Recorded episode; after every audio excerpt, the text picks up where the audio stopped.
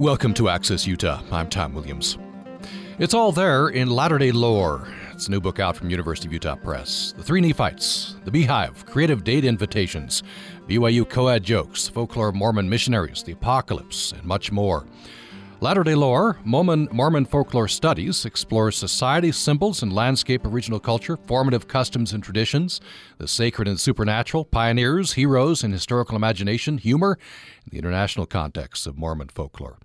We're going to be talking this hour with the editors. Eric Eliason is a professor of English at Brigham Young University. He's chaplain for the first Battalion, nineteenth Special Forces of Utah National Guard, and author of the J. Golden Kimball stories and Mormons and Mormonism, an introduction to an American world religion. Eric Eliason joins us uh, by phone. Welcome to the program. Happy to be here. And we're also joined by Tom Mould, who's an associate professor of anthropology and director of PERCS, the Program for Ethnographic Research and Community Studies at Elon University. He's author of Choctaw Tales, Choctaw Prophecy, A Legacy of the Future, and Still, The Small Voice, Narrative, Personal Revelation, and Mormon Folk Tradition. And uh, welcome to the program. Thanks so much. Tell us where Elon University is. What's I hadn't heard of the university. Uh, no worries. We're uh, we're making our way onto the national map uh, slowly but surely. We are in North Carolina, right about in the center of the state, in between Greensboro and Chapel Hill. All right, uh, liberal arts. Yeah, college? Small liberal arts university, about five thousand students. Um, it's a law school and business school and education school, but focused on the liberal arts. Let me start. Uh, perhaps uh, let me start with uh, Professor Eliason. Um, you start the book, the the two of you, uh, in a very interesting way. You talk about uh, you know that the various peoples have their origin myths, and uh, and you talk about an origin myth of Mormon folklore studies, and you center on the three Nephites. Why, why did you pick the three Nephites? Well, that was uh, Tom's idea, I must say, and I thought it was a, a great one. And uh, we wanted to set off from the beginning of our book that we were looking at the uh, scholarship about uh, Mormon folklore, and it seemed that the three Nephites really, from the very beginning, were the things that uh, uh, people who were folklorists were most interested about uh, Mormon, Mormon folklore. And so, uh, Professor uh, Mould, uh, tell you know for those who don't know the the story of the three Nephites, what uh, what are we talking about?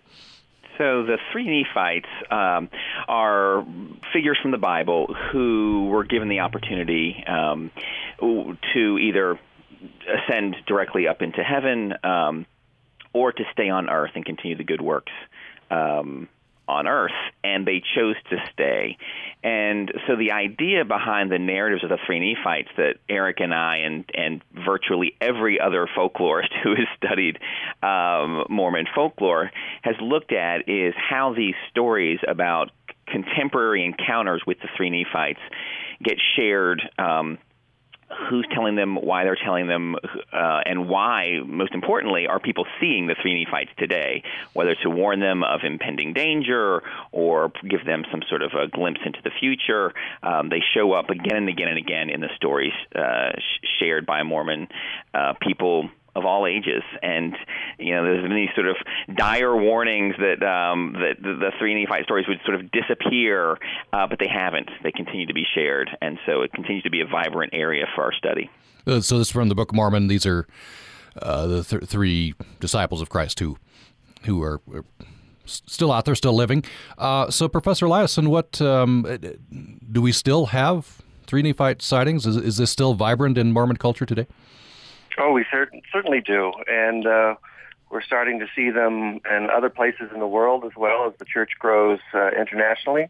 Uh, one of the things that we see, though, is that they, some of the same, same themes will will update themselves. And uh, uh, Bert Wilson, the folklorist, um, uh, probably the most prominent folklorist in, of our age and who studies Mormon folklore, Uh, did an interesting article a few years ago where he showed uh, how the three Nephite stories that were common in the in the thirties, where a wandering stranger would appear at somebody's house and and uh, ask for a meal, uh, would uh, would be invited in, and then bless the family, and then walk off into the into the snow, and their footprints would disappear uh, a, a ways off into the snow. How that same story with its same uh, motifs and elements showed up in a modern context with um, uh, people who ran uh, ice cream stands or, or restaurants and things like that. 'Cause we don't really invite wandering strangers into our house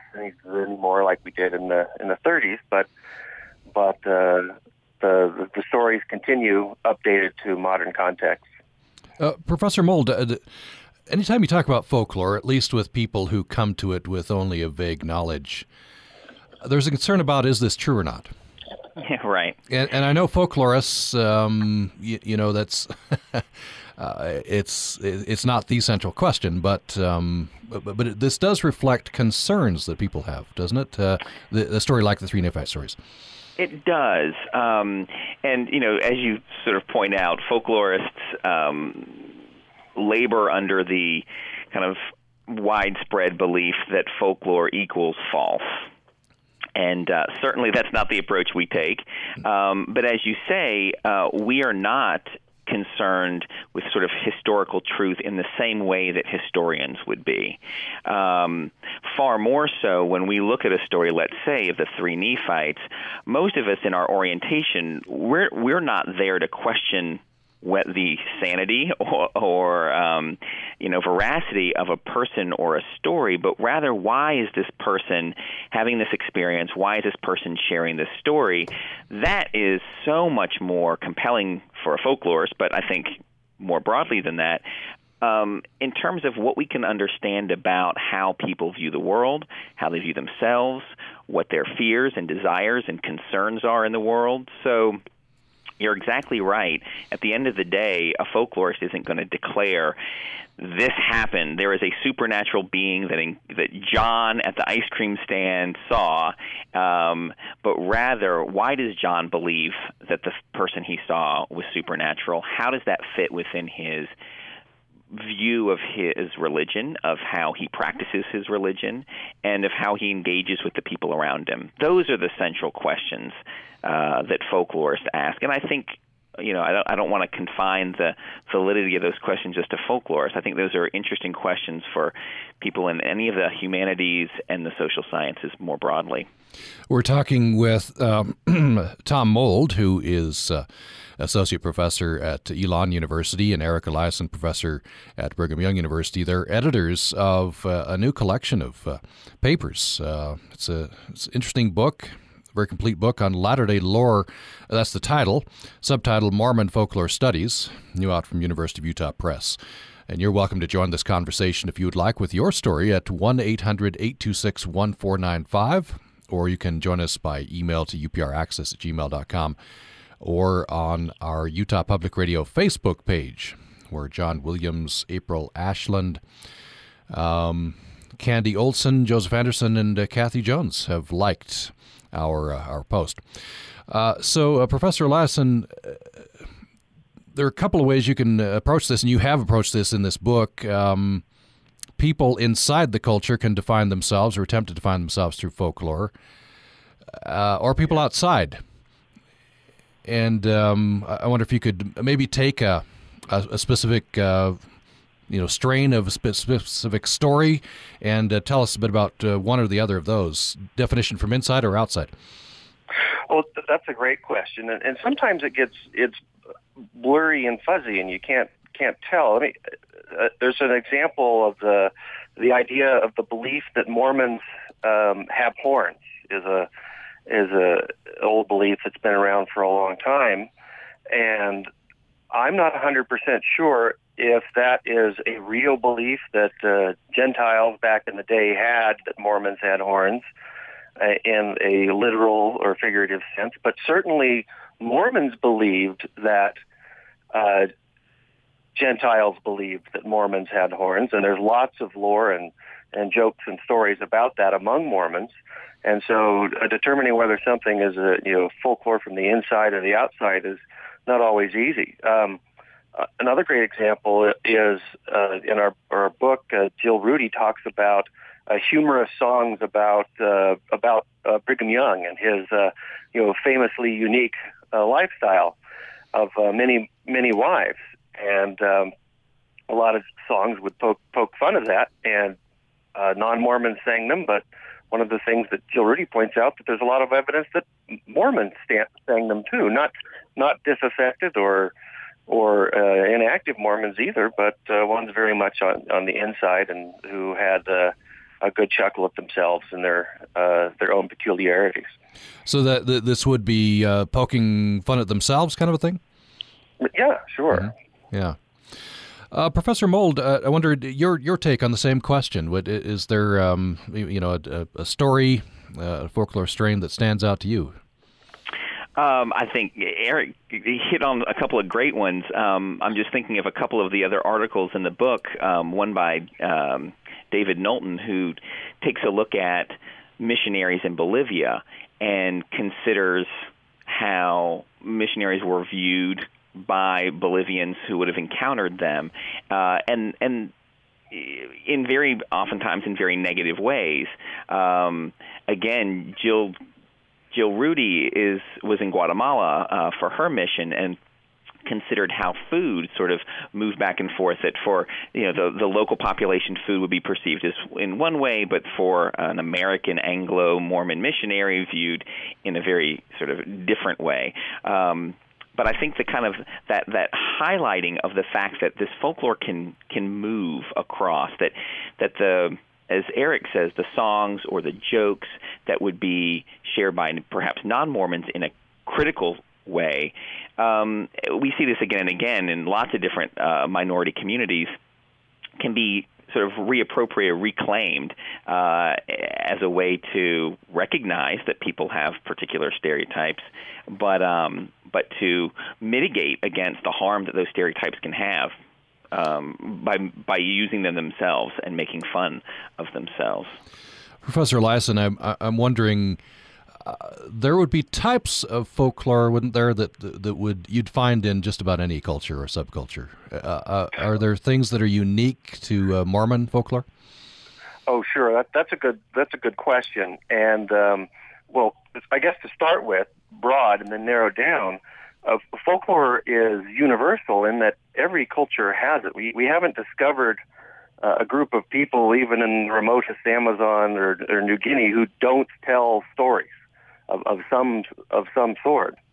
And one of the things we find too is that a lot of times stories will travel between cultures and take on some of the features uh, of of that culture. For, for example, in the uh, nineteen fifties, there throughout the United States there was a a common um, uh, urban legend type called the vanishing hitchhiker, where a couple would be driving in the car, pick up a hitchhiker, the discussion would turn to you know end of times.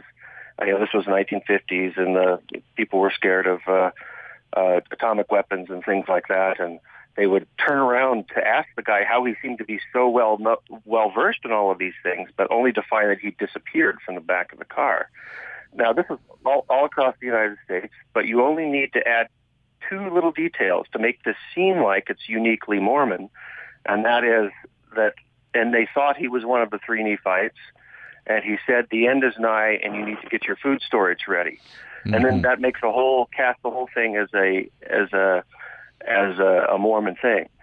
Now there are other examples in I in the uh, book I wrote previously about J. Golden Kimball stories. There were some parallels with him and a figure with a um, a a figure in Turkey and Iran called Nazaruddin Hoca, who was also A, a, a cleric who was known for his humor, but there's almost no stories that overlap, and many of the J. Golden Kimball stories are, are unique to J. Golden Kimball, and we haven't found cognates of them uh, in, in anywhere else. So that really is a, a Mormon community creation. We're going to talk much more about this. We're talking about Mormon folklore. The book is Latter-day Lore, Mormon Folklore Studies. It's new out from University of Utah Press.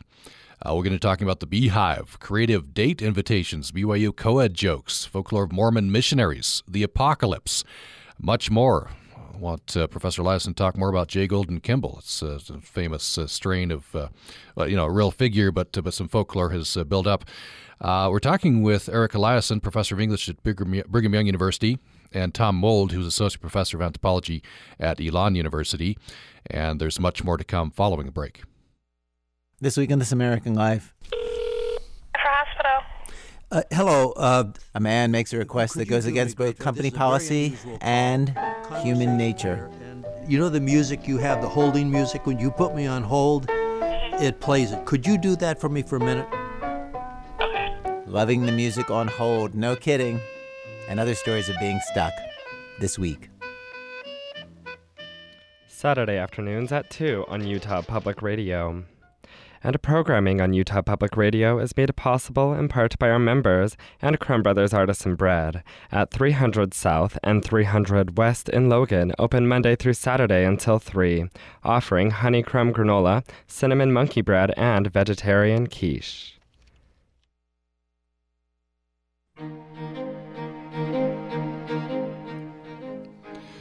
It's all there in Latter-day Lore, Mormon Folklore Studies, new out from University Press, The Three Nephites, The Beehive, Creative Data Invitations, B Y U Co-Ed Jokes, Folklore of Mormon Missionaries, The Apocalypse, and much more.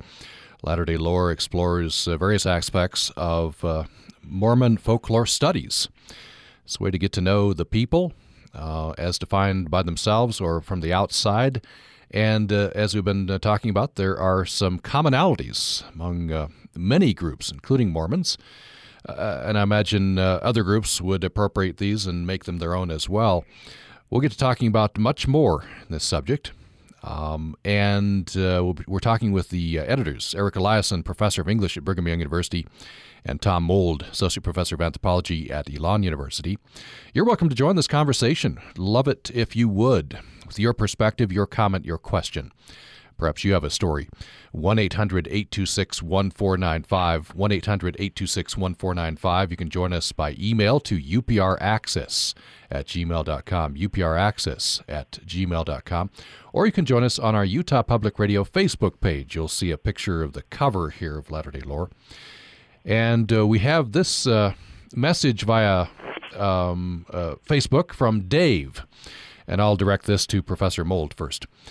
He says, I'd be interested to hear the opinions of these folklorists concerning the historicity of the Book of Mormon. In other words, do they see the uh, Book of Mormon as a historic document or as a fictional document with lessons to teach us? That's uh, David via our uh, Facebook page. Uh, Professor Mould first on this. Sure. So um, one thing that's perhaps useful to, to point out, Eric and I both come from different faith traditions. Um, Eric is a member of the church. I'm Christian, but not a Mormon. And um, I think that was really useful for how we came at this project, simply bringing our different um, religious traditions and histories and biographies to the table. That said, uh, both of us come at the Book of Mormon, and I hope I, I think I can speak for Eric on this. Both of us come uh, to the Book of Mormon as a historical document, certainly not as a fictional document.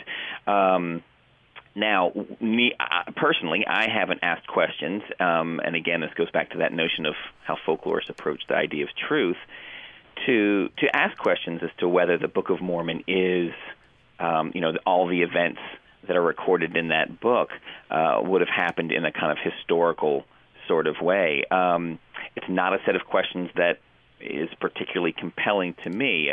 Again, what I'm interested in is how people who have this, this faith tradition, how they transform theology and doctrine, and in this case, the Book of Mormon, into religious practice, custom, and tradition. Professor Eliason, your your response to the question. Yeah, sure. That's a that's a great question, and and it's a it's a live one right now among uh, Mormon scholars. But it really does kind of fall outside of the purview of of what folklorists do, as the the Book of Mormon as a a written text, either uh, with it's got historicity one way or the other from the nineteenth century or from the ancient world or some combination of the two. But uh, what interests folklorists mostly is is traditional, face-to-face, orally passed on ma- material, and this is the This is the distinction between um, uh, folklore and uh, you know, written cu- written culture is its mode of transmission, not whether it's true or not. And so that's why I think, you know, again, all things come back to the the, the, the Three Nephites, mm-hmm. which uh, interestingly I think is much more important for folklorists and their understanding of Mormonism than it is for Mormons and our understanding of Mormonism. as the as a oral narrative tradition that has developed out of the Book of Mormon's uh, uh, written narrative. You can also join us on our uh, by email, U P R access at gmail dot com, U P R access at gmail dot com, or on our Utah Public Radio Facebook page. So the number is one eight hundred eight two six one four nine five. Hopefully Bettina will uh, call call back. Uh, Professor Mould, uh, I wonder, it's it's very interesting, uh, and I imagine th- through many faith traditions you would have folklore of the apocalypse. It's very interesting reading that section of uh, this book, Latter-day Lore. I wonder if you could uh, talk a bit about uh, some of the some of that folklore of the apocalypse. Sure, um, and I hope uh, I hope your your question, if I interpret correctly, suggests that perhaps you know we we can think about this within um, the Latter-day Lore, but also beyond it, in the kind of way that the apocalypse is certainly not uh, owned by Mormons. Uh, it's talked about by a lot of folks, and in fact, um, I came to this issue from the Mississippi Band of Choctaw Indians, who have a vibrant tradition of prophecy, uh, including, because about eighty-five percent of the tribe is Christian, including a lot of prophecies about the second coming, about an apocalypse. Um, what's interesting to me was to take a look at those prophecies, which included um, connections to Choctaw history, um, belief that they'd already been, many listeners will be familiar with the Trail of Tears that moved American Indians from the southeast um, to areas near Oklahoma, et cetera, um, that those that their apocalypse tradition would use those as a touchstone and, you know, believe in a third removal, so that if there were two removals to Oklahoma, the apocalypse brings a third. My point in saying all of that is to say that um, that Mormon apocalyptic traditions will also take the same base story, right, from the Bible, but then interpret it through their own culture and have stories that are specific to it. And so in some of those apocalyptic narratives, for example, there are beliefs that the, the streets of, of Salt Lake City will be running will run red with blood, um, and images directly out of Revelations about the moon turning red and some of these signs. And for Latter-day Saints, the name of the religion itself, of course, suggests that we are living in the latter times, that we should, that Mormons should be saving up food because the end could come at any point. And so what I saw in comparing those two traditions that was that for many Mormons, um, the apocalypse was a far more um, present concept, uh, one that was embedded in their daily lives as opposed to a kind of a more theoretical uh, set of issues. Let's go to um, our first caller, who is Bettina in uh, Springdale. Do we have you with us? Hi. Oh, I'm glad we got you uh, yeah. back. So uh, glad you called. Go ahead with your question or comment. Oh, I was just going to uh, mention that uh, an authentic story about J. Golden Kimball was from my father, who went into oh, great. the mission home in nineteen, I think, thirty-two or thirty-three, and J. Golden Kimball, his job was to give a talk to the incoming missionaries, and he always tells the story of how J. Golden Kimball got up in front of him and looked around, and he said, "So you little pissants wants to be missionaries." yeah. And and Bettina, you got that from your father, you said? Yeah, yeah. Yeah. yeah. And uh, so anyway, but... um Yeah, he. I think he was the real deal. And um, the other question I wondered about beehives, and um, I know that in the thirty-third degree of Masonry, the symbol is the beehive. And um, also, I always wondered why in a polygamous state, the beehive was the symbol when really the queen of the beehive is a female, so it's really a matriarch instead of a patriarchal system, and um, all the little bees are that gather honey are female, and um, the, or male. The queen is actually polyandry. She meets That's right. different males. So That's right, and she, yeah. she has a, a bevy yeah. of male drones around her. Hmm. Interesting yeah. inversion there. Wow, yeah, yeah, the, yeah you're, you're shedding whole new light on this, Bettina. Okay, well, perhaps we need to throw the beehive out as the symbol. Yeah. Well, Thank, um, thanks, Bettina. I appreciate that. Ex- explained that he got the beehive idea for sev- several reasons. It, one is it's, uh, well, the name Deseret refers to the honeybee, and uh, which was the what the Mormons called the state, and what the state would have been called had the government not been interested in, in punishing us and not letting us choose our own name out here.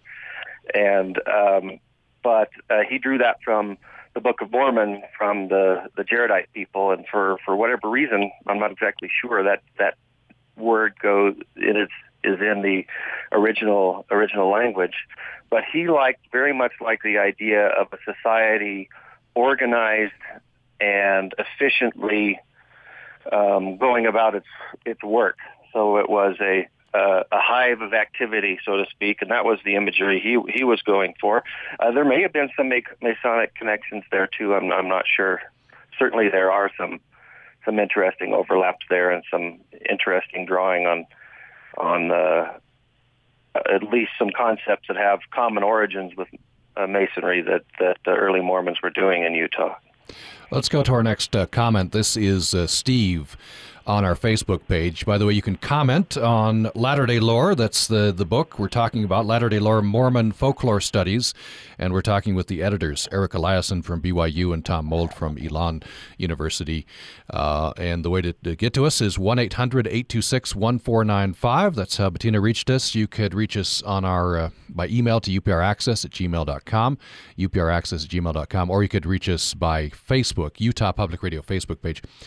Here's what uh, Steve says. How interesting to learn that either some Gentiles believed that Mormons have horns or that some Mormons believe they did. Mormons are not alone in this. Many years ago when I lived and worked in New York City, I worked with a Brooklyn-based I T firm owned and operated by and his, uh, uh, by Hasidic Jews. One of my clients there told me in all earnestness that on a visit to North Carolina, he had overheard a woman whisper to her child that Hasidim have horns. We'll never know whether my client actually overheard this or simply imagined that he had, but either way, it is another example of the belief, which may or may not be well-founded by members of a uh, w- uh, well-knit smaller group, that members of the larger population believe they have horns. I wonder what it is about horns in particular that lend themselves to such invidious be- uh, myths. That's uh, Steve on our Facebook page. Uh, I wonder, uh, Tom, if you'd like to like to comment on that. Yeah, so I think the connection between um, Judaism and horns is, is a deep one, um, and I don't know sort of how far back it goes, but that's where I had always heard that that assumption, and that the Mormon connection to horns would be, I think, derivative of that initial assumption, that anybody who was not Christian, who was outside the faith, then would be seen, in this case perhaps as sort of demonic, or right, they're going to they're not going to go to heaven, they're not they haven't been saved. Um, you know, the image of horns, and we'll have to I'll, I'll leave it to a historian, a religious historian to to clarify, but um, goes back, you know, far beyond a kind of a negative connotation to one of positive, of of a symbol of knowledge. Um, and I think there are a number of statues of Moses, for example, with horns. Um, so whether that's a misinterpretation, a mistranslation from biblical texts, or I'm not sure how that starts, but but the it's clearly, um, and I had to laugh when the story placed the the poor visitor in North Carolina, which of course is where I'm sitting, um, that interpretation of, uh, of horns in those cases is clearly uh, seen as negative um, connection to someone outside the faith.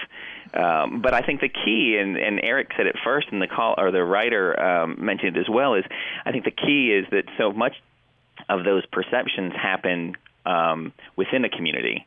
That one powerful story of, you know, they have horns can carry a lot of weight in how a community sees views how their reception is going to be outside of it. Can I oh. say a, a, yes, a little more go. about the horns? Yes, go uh, ahead. Yeah, I'd, I'd heard that too about uh, Moses, and oftentimes symbols don't mean just one thing, but can, can change their meaning uh, over time. And, you know, my, my inner Mormon is welling up a little bit, you know, with like the, the the Hasidic connection there of saying, well, see, that just proves that we Mormons are true modern Israel as well, that we're being stereotyped in the same sort of way. Uh, but um, the, other thing, of course, is the imagery of of uh, horns with uh, demons and the, and the devil, and I'm sure that wasn't lost on, on people. But also another one, I think, particularly with Mormons and people's understandable suspicion that polygamy wasn't necessarily practiced just for the religious reasons that we claimed it was, but there might that uh, somebody being horny has a double meaning uh, was part of the play in uh, and why Mormons had horns too. Hmm, interesting. That's a possibility. Uh, Landon, uh, do call back. We, we've diagnosed our, we're having uh, problems with one specific phone line, so we'll put you on our working phone line when you call back. So please call back, Landon. Uh, we'd love to get your perspective. The number is one eight hundred eight two six one four nine five, one eight hundred eight two six one four nine five. You can also join us on our Utah Public Radio Facebook page or at U P R access at gmail dot com. Um, I wanted to follow up a little bit with uh, Professor Eliason. Uh, we had Professor Mould talking a little bit about the folklore of the apocalypse. Professor Eliason, I, I know by reading uh, this section from the book, um, L D S church leaders uh, have viewed this as a problem, right? Some of, some of the folklore, some of the stories surrounding uh, the apocalypse, and have even pushed back on some of this. Yes, that's, that's true, and I can think of, a, of several instances. And, you know, f- one of the definitions of folklore is that it circulates outside of or alongside of official channels, and it's not by its nature antagonistic to to a, a, what you know, comes top down from Salt Lake City, but so, sometimes it sometimes it can be, and uh, certainly the uh, uh, some of the more dramatic parts of what's been called the, the White Horse Prophecy, and and I think the if I remember correctly, the Salt Lake City streets running with blood and things like that are have on a, on several occasions been been uh, denounced by by the Brethren. I know Hugh B. Brown once said fairly vigorously, you know, to to be careful of of uh, of stories that that, that uh, uh, people t- uh, people tell that uh, don't have any any. Um, Uh, any basis. I, I remember once President Hinckley uh, in conference hmm. talking about preparedness, and he framed this very carefully with, now, now look, I don't want anybody to overinterpret this. I'm not saying there's going to be seven years of famine, but you know, I want us to think about the story in the Bible about Mo, uh, the Joseph interpreting Pharaoh's dream about you know the, the seven skinny cows meaning seven years of famine and the seven fat cows meaning seven years of plenty. And and again, he said, don't don't you know interpret this as a as a prophecy. Sure enough, next day in Sunday school, I'm, the guy raises his hand and says, well, I, President Hinckley said in conference there's going to be seven days of famine. I remember that fairly distinctly as a as a as happening, but I think in, in interesting ways the the apocalypse has been a lot closer in the past than it is now. It's not something that the church is emphasizing uh, heavily today, even in, uh, officially, and I get the sense that there's still some interest in it among lay members, but I I think uh, I mean the earliest Mormons in Joseph Smith's day, they they thought it was just just around the corner, and mm. I think probably would have been surprised that it's been delayed so long. We do and, have uh, yes. So, go ahead, and then we'll get. Well, to I was London. just going to add that um, while I was doing my field work here in North Carolina, um, and Eric may have heard this as well about the prophecy of Hinckley's army. So he mentioned um, President Gordon B. Hinckley, who um, before Thomas Monson was the president of the church. Um, And that people, who, young men in particular, who lived while Gordon B. Hinckley was president, when they died, would be asked um, whether they lived during the time of Gordon B. Hinckley, and they would be sort of viewed as part of Hinckley's army and set apart as special, and that this was a um, a story that had made its rounds to such an extent. And people, I mean, some of the young guys I talked to said, you know, I definitely heard this in sacrament meeting, or I definitely heard this in, in Sunday school. And um, the church from Salt Lake City sent a formal statement to be read in every ward across, uh, certainly across the country. I I don't know if it was across the world, but uh, that this, you know, this has not been founded. This is not revelation from the church, from the president, and please don't share those stories. And and as, as Eric mentioned, the church has had to a number of times, which is really interesting for a folklorist, sort of step in to these um, discussions and these contemporary legends that get shared and make formal pronouncements about them, um, which for some people gives them more weight and then only fuels the fire. But it's an interesting back and forth phenomenon. Another good example of that is uh, the story I'm sure many of our listeners have heard of the missionary who gets his mission call, and when he opens it up, instead of saying where it's supposed to go, there's a one eight hundred number for him to call, and he calls, and it's the president of the church who tells him that he has a secret mission that he can't tell anybody about, but he's actually going to be going to mainland China, and it's going to be for, for three years. And uh, the same story circulated when I was a kid, but it was about Russia rather than than than China. Sure.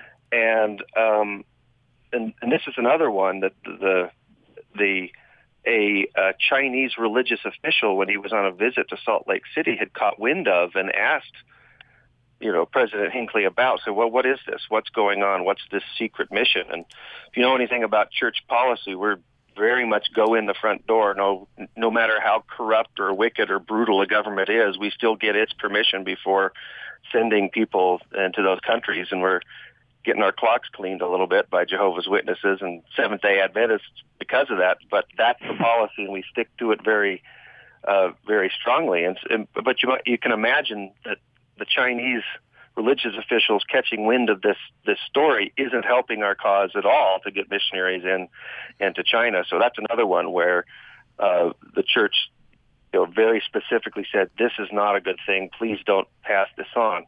Which, you know, I don't want to leave the impression that, that, that folklore is inherently dangerous. These, these kinds of occurrences are relatively rare, and I, I think for more often we see folklore working in conjunction with and to to help people maintain and build and, and, and keep their faith and loyalty, uh, not just within Mormonism, but within whatever community that they might might be in it. And it shows an internalization of of the values that the leadership would, would have people uh, uh, have people have.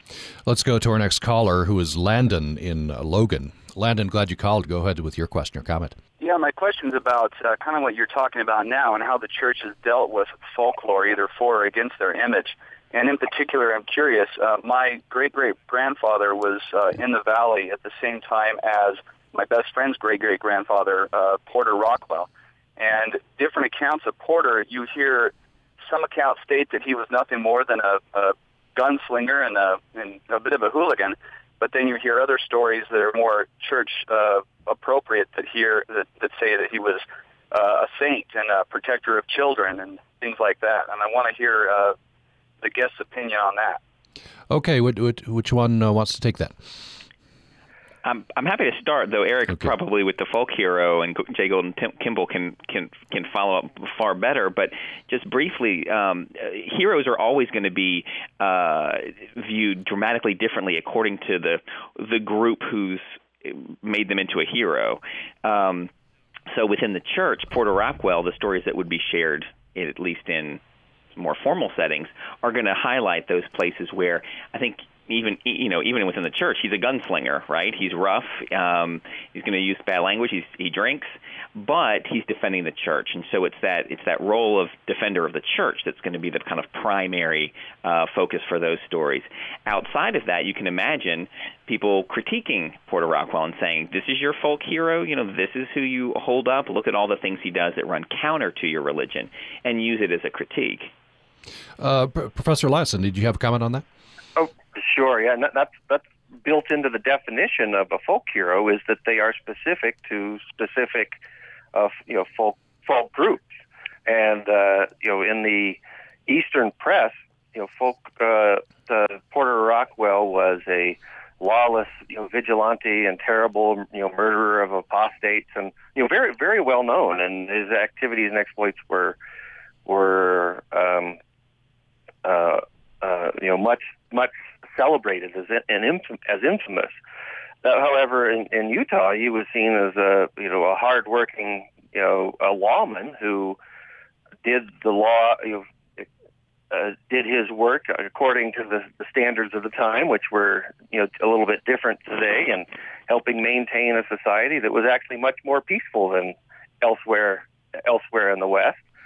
But um, even within groups, you can sometimes have differing views of it. I remember talking about Porter Rockwell to a class once, and afterwards a student came up to me and says, you know what, in our, our class, we, in our family, we have a little different view of, of Porter Rockwell, and their family oral oral um, folk history was that, you know, one day great-great-great-grandpa was, was uh, milking cows, and Porter Rockwell showed up on the property and just walked into the barn, and they hear a gunshot, and Porter Rockwell had killed Grandpa, and and uh, came out, and Mama ran out screaming, "Why'd you, what'd you kill him for?" And all Porter Rockwell said was he was a horse thief, and and and ro- rode off. And and my like I said, "Wow, that's a dramatic story," and I can see why you'd think a little differently of him in your family. But I asked, "Well, was Grandpa a horse thief?" And the student's eyes kind of widened and said, "You know what? I don't know. Maybe maybe, maybe he was." Hmm. Uh, so, yes. Uh, uh, thank you, Landon. Appreciate the, the call. Uh, you can call us. We have about uh, five minutes left in the conversation. You can get a quick call in at one eight hundred eight two six one four nine five, or you can uh, join us on the Utah Public Radio Facebook page, or by email to u p r access at gmail dot com. The book is Latter-day Lore, Mormon Folklore Studies. And we're talking with the editors, Eric Eliason from B Y U, Tom Mould from Elon University. Uh, and uh, here is another comment uh, via our Utah Public Radio Facebook page. This is from Brant. He says, a very impressive anthology of seminal work in Mormon folklore scholarship as the church and lay members respond to the digital revolution. They're forced to confront their digital identity and consider new ways of sharing their religious experience in new ways over the internet. What direction do you feel the study of Mormon folklore can or should take in the twenty-first century? I wonder what uh, what you gentlemen think of that.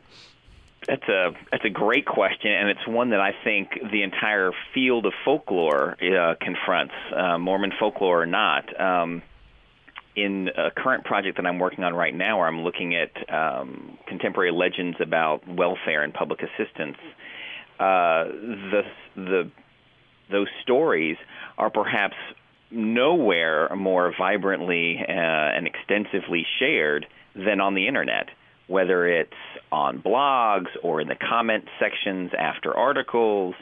Um, so I think the I think uh, Brent's exactly right. This is the internet and electronic media are an area that folklore certainly have, and they've since the, since really the beginning of the internet, we've begun to make those inroads, but. Um, And it's been certainly picking up, but I don't think we can ignore it anymore. In terms of Mormon folklore specifically, um, I think you know any any sites that are run by, and there are certainly a number of sites from ex-Mormons who are very happy and willing to share their stories of why they left the church. Um, those stories deserve attention, but the stories where faithful members of the church are, are, are going on and sharing perhaps their, their testimonies. Um, you know, there's a there's a natural place for that with in sort of um, what we might call sort of more folkloric uh, kinds of contexts. In, in other words, during fast and testimony, excuse me, fast and testimony meetings on the first Friday of the month. Um, But the internet offers so many more opportunities to share those stories, and they get spread not just face-to-face, which would suggest small communities, but so broadly across the entire globe that we have to rethink how we think about um, you know, folk communities at all. Mm-hmm. Folklorists often like to talk about uh, emergent traditions, particularly American folklorists. Like this idea that a, a tradition doesn't need to be thousands of years old to really be a tradition, but sometimes you want to catch it at the moment where it's first starting. And with missionaries recently being allowed to post on Facebook, this has caused an explosion of of missionaries posting things on Facebook. How are they doing it? Are they sending out sort of broad epistles to everybody? Are they targeting their focus to certain certain people? What are the themes that the missionaries bring up? Uh, these would be great texts to for a folklorist at some point to to, to, to analyze. We just have about a minute left. Uh, I wonder um, what what is next um, in terms of is folklore in in general, not just Mormon folklore. Is, is it going to be migrating to the internet? I think it already has. Um, yeah. So yeah. So thanks for that. Um, and so we'll be looking for, for much more. And in the meantime, uh, very interesting book, and there's much more we could talk about. We didn't even get to into the B Y U co-ed jokes and the creative data invitations. Uh, that's a very interesting Utah and, and Mormon thing.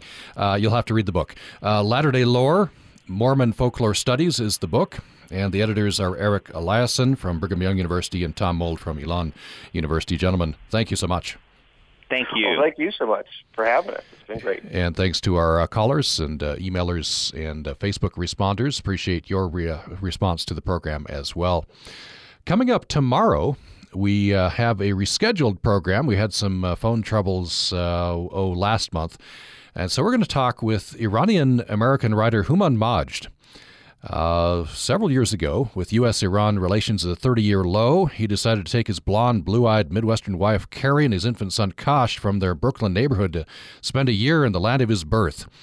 And the result of that year-long stay is a very interesting uh, peek behind the curtains, as it were, in modern-day Iran. The book is called The Ministry of Guidance Invites You to Not Stay. And, of course, there's a lot going on with the Iranian U S relations right now. A very timely book. Human Majd will join us, and that's tomorrow on the program. Uh, coming up right now, we have a new commentator, and I uh, hope you're enjoying the uh, commentaries at the end of Access Utah and during All Things Considered in Morning Edition. Richard Ratliff is his name. He's a principal member of The Relation Edge. It's a uh, company primarily sp- responsible for research and consultations uh, on management of uh, by relationship. You can learn much more about that at the relation edge dot com. And uh, Richard Ratliff is Professor Emeritus and retired Arthur Anderson Professor of Accounting from Utah State University. He was author and co-author of a variety of journal articles and two textbooks on internal auditing. Doctor Ratliff received his Bachelor of Arts degree from Texas Christian University, Master of Arts from University of Texas at Austin, Doctor of Philosophy degree from University of North Carolina at Chapel Hill. And as I mentioned, he's a principal with the Relation Edge. Uh, he'll be giving us uh, commentaries, and here is his first commentary.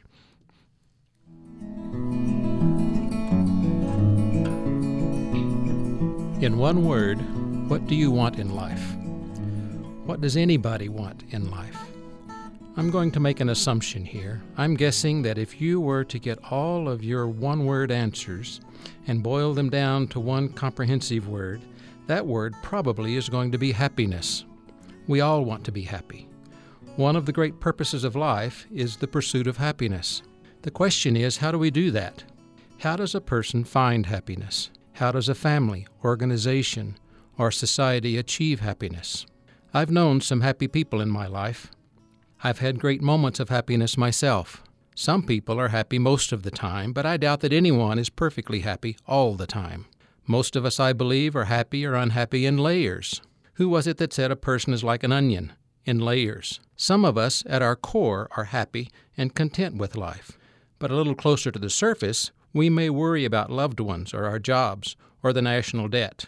Still further up toward the surface, we may be downright livid about the ball game last night, but right now there simply is nothing better in life than hearing the sweet words, "I love you," as we walk out the door. That makes me happy. So, are we happy or unhappy? My guess is that the answer is in the relationships. Someone else may be deeply troubled at the core because of self-doubt, content with his employment, ecstatic with his favorite team's recent victory, and distraught because of an argument he had with his wife this morning. So is he happy or unhappy? Again, my guess is that the answer is in the relationships. I have a thirteen-year-old granddaughter who is happy. Everyone notices it. She has a perpetual smile on her face. She loves everybody, and everybody loves her. Does she have disappointments? Sure. The basketball team she plays on lost a game the other night, thirty-seven to seven. The game before that, they lost something like fifty-three to six. After the second game, I asked her how she felt. She said, "Well, at least we're improving, and it was fun." Still smiling, her happiness doesn't depend upon winning or losing, or prestige or even wealth. The smile on her face is a reflection of the warmth of her relationships with everyone she knows. There is a man whom I very much admire. He recently experienced a disappointment with one of his projects at work. His response? He said, "It's disappointing, but you know, Richard, the sun will come up tomorrow, and we'll go on. Life is good." More people call this man friend than anyone I know. I've come to recognize a common element increases the happiness in my own life and in the lives of others. My own happy moments usually occur in the context of relationships. Happy people I know have good relationships. Successful organizations, that is, organizations with happy customers, employees, suppliers, and investors, enjoy good relationships with all these groups. Safe, prosperous communities tend to have thriving networks of good relationships. Implications of this basic idea of the importance of good relationships to personal happiness, organizational success, and social viability are profound. The implications go beyond just being courteous to other people, although that's important. Implications go beyond civility, although that's important too. Important implications extend to the economic and political theory and practice and to international relations and diplomacy. Economists teach us that good relationships are more beneficial and less expensive to everyone involved at every level of consideration. Good relationships promote happiness, prosperity, and security. My question is this: if it is true that good relationships make us happy, and bad relationships make us unhappy, and if good relationships are economically superior to bad relationships, why would we intentionally do things that would cause bad relationships? We do, you know. So do our political representatives, and too many of us in our public, vocational, and professional lives, and even in our homes. I propose that when we do, it's because we forget that happiness doesn't necessarily come from winning, wealth, or prestige. Consider the relationships. This is Richard Ratliff. Thanks for listening. Richard Ratliff is a principal at The Relation Edge. You can find more information at the relation edge dot com. It's located in Logan, Utah. He's our new commentator. You'll hear him peri- on Periodic Tuesdays. For producers uh, Katie Swain and Bennett Purser, I'm Tom Williams. Thanks so much for listening to Access Utah Today.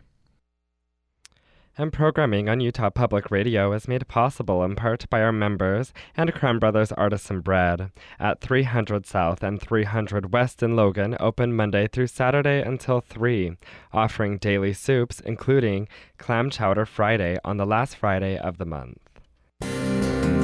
Access Utah is a production of Utah Public Radio.